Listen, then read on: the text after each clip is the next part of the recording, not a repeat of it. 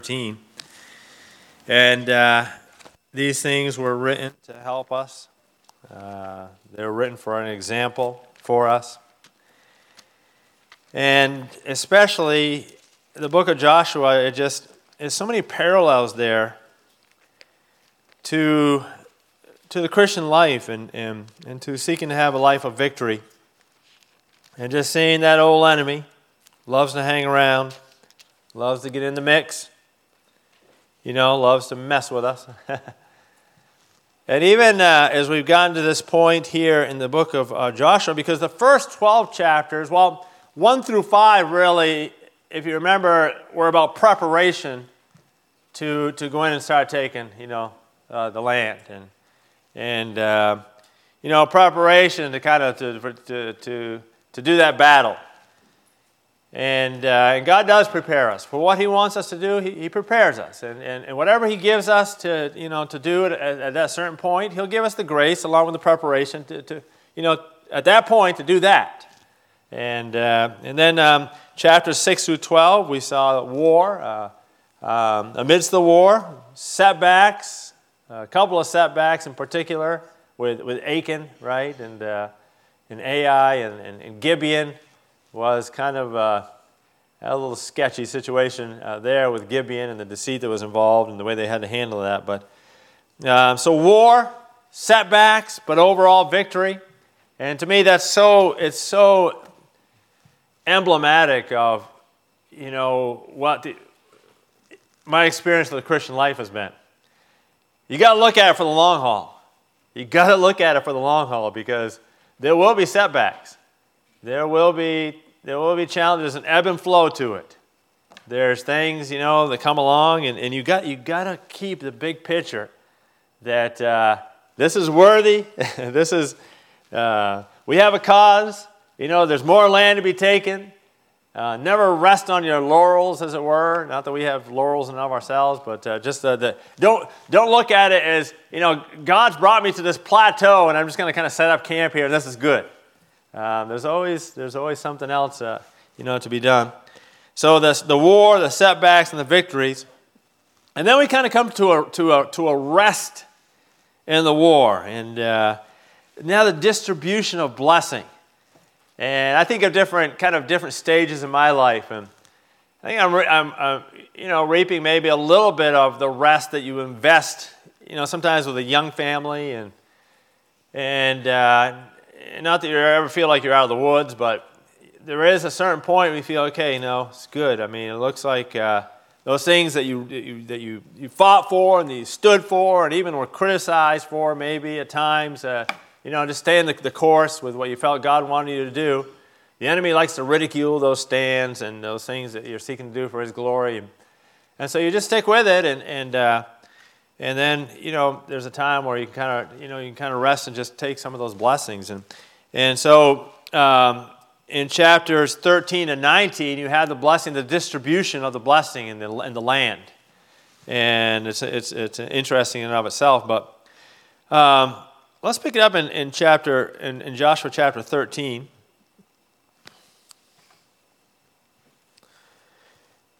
It says, Now when Joshua was old and stricken in years, and he had uh, a grizzled veteran of the warfare, right? Went from a young guy following uh, in Moses' footsteps, being mentored, to then having that, that time, well, well, now he had to kind of take the reins, and, and I'm sure that was a strange, you know, transition for him in many ways. But now he's gotten to, you know, well stricken in years, and, and, and looking back at experience and, and reaping the blessings. The life of no regret, serving the Lord, right? Um, I always appreciate a Christian who gets to this point in their life. You know, just honestly speaking, honestly speaking, old and stricken in years. It happens to all of us. I mean, the young people, you know, they, they, it's all a matter of perspective. Um, you know, some, some people in the church here, they might still look at me as, you know, the, the, the, kid, you know, that went to school here in the building next door. But some of these kids, you know, they look at me, you know, as an old grizzled grandpa, I imagine. Old graybeard. it's all a matter of perspective, right? But I always appreciate one who's, you know, old and stricken in years, but still staying the course, still joyfully serving the Lord, you know? And, uh, and that's, uh, I believe, what Joshua was. And, and the Lord was still speaking to him, too. It says, The Lord said unto him, Thou art old and stricken in years. God just calling it like it is. um, and there remaineth yet very much land to be possessed. All right, Moses, I know you're probably feeling like, I mean, you know, you're old, you, you, you fought, you conquered, you're getting a period of rest here. But Joshua, the reality of the fact is that there's still some work to be done. There's still some work to be done. And uh, you never really plateau in the Christian life. I mean, and, and I don't think the Christian life's meant to, to coast to the finish line either. Uh, Paul certainly didn't have that approach. And, uh, he said, I'm going to run that thing to the end, you know, uh, spent and be spent for the Lord. So um, he says, This is the land that, ye, uh, uh, that yet remaineth, all the borders of the Philistines. Now think about that. Those old pesky Philistines. You know about them, don't you? And it's almost like the Lord just kind of, He always, you know, God is sovereign, and, and uh, you think of some of those some of those nemesis you have in your life, and you're thinking, you know, God, will you just get rid of them for me? Just get rid of them once and for all. So those nemesis aren't there anymore. I don't have to worry about them anymore. I don't have to fight them anymore. But it's almost like, you know, we're oh, inevitably we're going to have some sort of nemesis there where there's something, you know, a, a, a sin that tends to beset us or, uh, a, um, you know, something we struggle with, maybe in our pride or our tongue or, or a certain personality that rubs us the wrong way. That God doesn't necessarily take that away. You know, kind of like with Paul, he didn't take away every thorn there. but what he did do is he gave him grace each day to fight that battle. And the Philistines, they were just those, you know, they were the, kind of like the thorn in the side of, uh, of Israel, you know. Um, and they would, uh, uh, and there was some land still that hadn't been, been taken. But um, I don't think it was from lack of trying, it just it hadn't all been mopped up yet. From Sihor, uh, which is before Egypt, even under the borders of Ekron, northward, which is uh, the, the counted uh, to the Canaanite, five lords of the Philistines, the Gazathites, I should, I should have us like take turns reading in these passages. That might work out better. Um, so all those guys down to verse 4 from the south of the land of the Canaanites in Mearah and uh, uh, beside the, the uh, Sidonians. So that's just all to say all these names just reflect that these were real issues. They were real, you know, uh, um, pieces of land and, and, people that hadn't been, been totally uh, conquered and, and, and real issues. Verse number four, from the south of the land, it says there, um, and, and then in verse number five, in the land of the, of the, uh, the uh, uh, Giblites, in all Lebanon towards the sun rising, from Baalgad under Mount Hermon unto the entering into Hamath. All the inhabitants of the hill country from Lebanon unto uh, Mes, uh, oh man, I practiced this one before too, but it's not, it's not coming back to me fluidly right now. Um, and if someone wants to correct me on that, that's fine. And all the Sidonians, them will I drive out from before the children of Israel, only divide thou it by lot unto the Israelites for an inheritance, as I have commanded thee. And so they had been commanded you know, to have the vision to get all of this land to be divided for God's people. They were commanded to have that, to, to have that vision, to be, to, to be thorough in that. And, uh, and so the land had been taken in a general sense, but there would always be battles to be fought and portions of land to be taken. And uh, when advancing, though, they needed to be thorough. They needed to be thorough when advancing. Now, eight, verses 8 to 12, generally speaking, um, there's victory and, and success. And, uh, and, and, and, it's great. And, and, and there is a blessing uh, to be had there that, that, that's, that's, that's uh, described quite thoroughly. But then we see a, a, word at the beginning of verse 13. And it's kind of like an uh oh word there.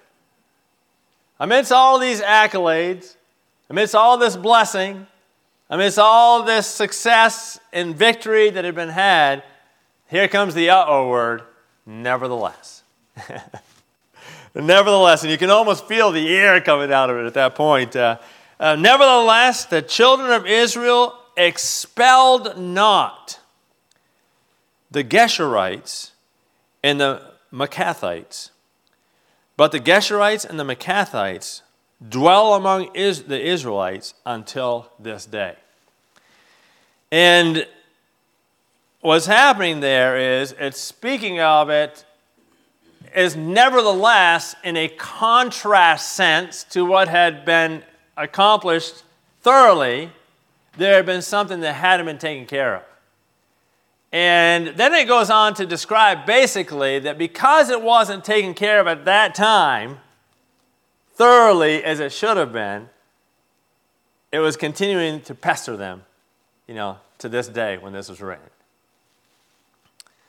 Lord, just help us now as we think about this thought, uh, Lord, to be sensitive to your teaching and your help uh, to us at this moment. Thank you for each person who's here. Lord, uh, just help us through your word, I pray. In Jesus' name, amen. The term Geshurites means prideful ones. It's interesting. The term Maachathites means oppressors. Oppressors. And so you had those that kind of uh, uh, represented a prideful element, and then you had those that, uh, that represented, in a way, um, an oppressive element. And if I were to think, you know, just by way of some devotional application for myself, you know, probably two things that do end up in, in, in a Christian's life, and a family's life, and a church's life for that matter, to be things that could potentially be problematic on an ongoing basis. You know, I would say probably pride would be a big one. And just the oppression that the devil wants to bring. Now, I know that the, the, you know, our main enemy is probably our flesh, but you know, the devil, eh, we do believe there's a spiritual battle. And, you know, the Bible says that the weapons of our warfare are not carnal, but they're mighty to the tearing down of strongholds. Well, where do those strongholds come from? Well, those uh, strongholds are definitely, you know, the world, the flesh, and the devil are in cahoots, but, you know, the devil, he wants to take ground in our life. And, and many times, you know, as there is pride, um, that gives them a foothold to, to, to oppress.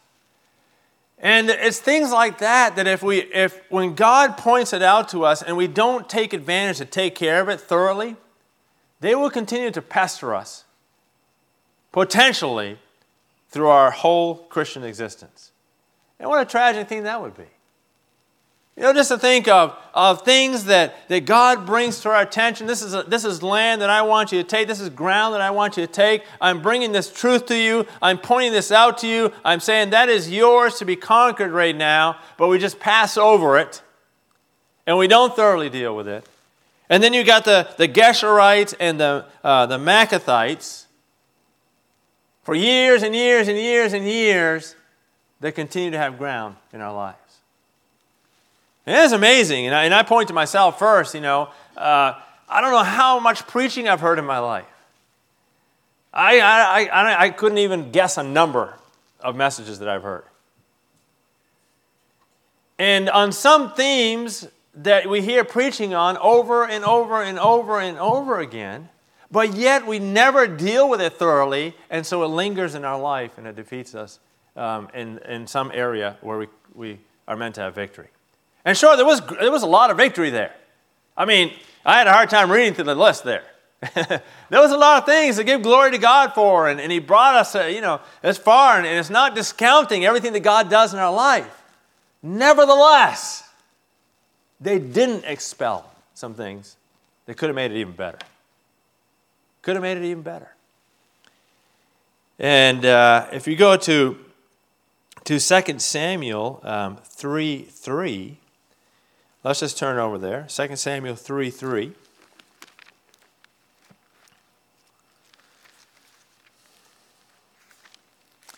Eventually, the Geshurites ended up kind of becoming a people unto themselves and, and, and gaining strength and gaining um, confidence and being kind of having their own little kingdom.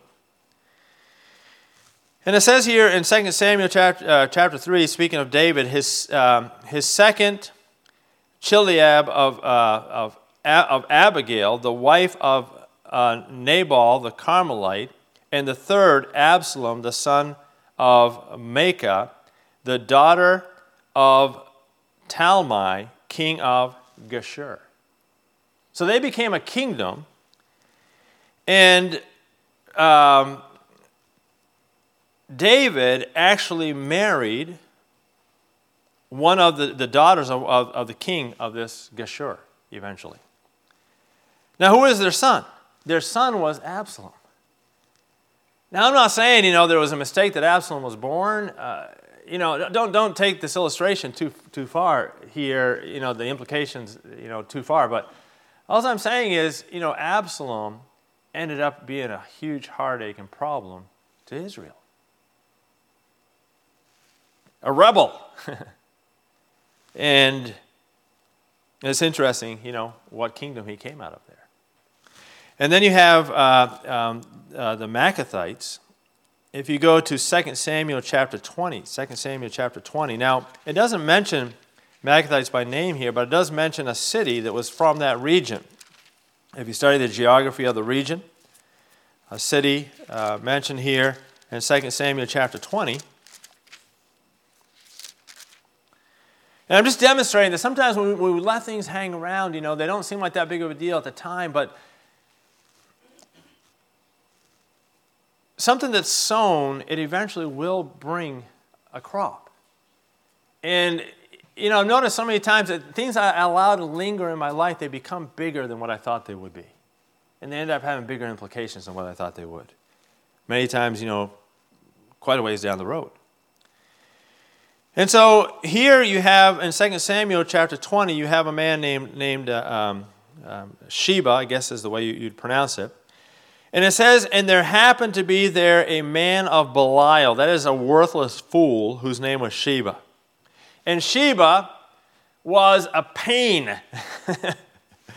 he, you know, he just became he just became a real nuisance to what the people were trying to do and trying to accomplish. And, and if you read down through there, um, they pursued him and they, and, they, and they tried to deal with him. And it, and it says um, in, in, verse 6 And David said unto Abishai, Now shall Sheba, the son of Bichri, do us more harm than did Absalom.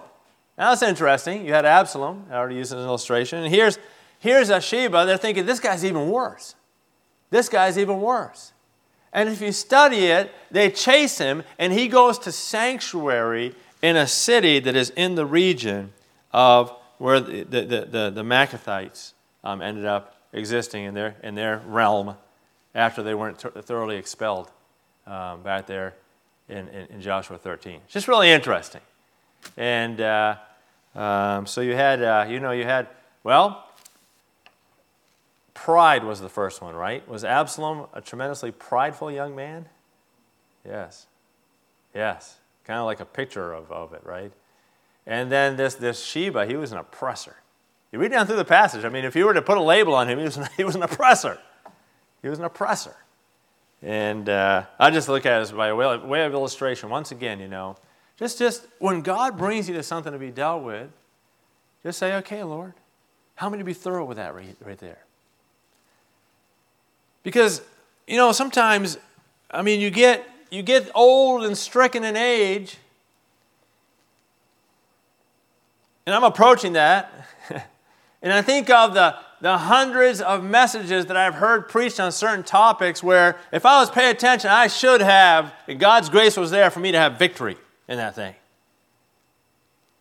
And I shouldn't still be living in a carnal fashion in that area in my life. I should be exemplary at that point. I'm having a peace that passes understanding. I'm having a joy that comes from from my salvation and my salvation alone. the joy of the Lord is my strength. Restore unto me the joy of my salvation. I should have, you know, at a point, and, and uh, we had the luxury of having a church, you know, that has the various ages. And, uh, you know, I look at, at, at, at the kids, and, and I look at the, at the young people, I look at the kids, it's an opportunity for us to serve them. You know, Jesus, Jesus said, um, you know, suffer the little children to come unto me. I want to be like Jesus. And, and I want to serve, you know, I want to serve those, those, those, those kids and to challenge them in the Lord. And, and uh, yeah, I mean, sometimes they need a little, right? But uh, for the most part, it's just like, you know, encourage them and, and, and serve them. And, and then you have, you know, you have the kind of the, the, the, the, the middle age, you know, maybe the, the teenagers on up. And, uh, and they can serve, but then they can look to the older and they can learn from them. They can look for that wisdom. They can look for that wisdom. So when they look to that wisdom, which they naturally will, whether you think they are or not, they are noticing. I noticed when I was a teenager. I, I, look, I, look, I looked at the, uh, those stricken in age when I was a teenager, and I, was, I noticed what, you know, I, I noticed what they had to offer for Christianity. And so they look to you, and that's an opportunity there. You know, a young person should be serving the younger, they should be looking to the older for wisdom. And the older should be, you know, I want to walk with the Lord joyfully to that finish line, you know, impacting as many as I can uh, for the Lord. Showing them, like Joshua did, look at what the Lord's given us. Look at the things that we have as an inheritance in Jesus Christ. Look at the many victories that we have in Jesus. And sure, there's still, there's still land that needs to be dealt with, and there's, there's still those pesky Philistines. And it's almost like the Lord, for some reason, didn't let them. It doesn't mention them in the nevertheless. It's not like, it's, it's not like Israel, you know, um, like they neglected to deal with them. They just hadn't dealt with them yet, or hadn't been allowed to. But may the Lord spare us from having the Geshurites and the Maachathites hang around in our lives. May the Lord spare us from that. Because if we do, they're going to undermine our potential and the ground that we could be having even more victoriously uh, for the Lord. And that's what the Lord spoke to me about in this passage. And uh, I thought, you know, it just jumped right out at me when I got to that verse number 13. Nevertheless, you know, that's a warning.